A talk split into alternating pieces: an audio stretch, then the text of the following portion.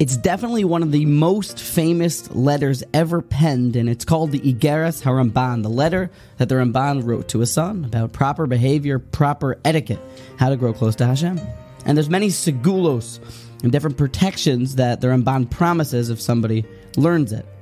One of the lines in this letter goes as the following: "V'ka'asher tinotzel min hakas," when you will be saved from anger. Tala al libcha.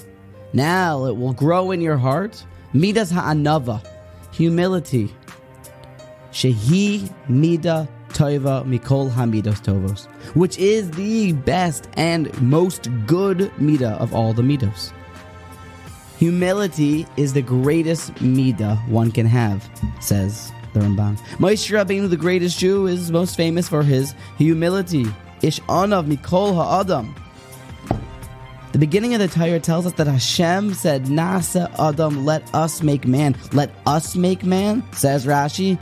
It's humility of Hashem. He's teaching us that even though you're in charge, you still should ask the angels, inquire.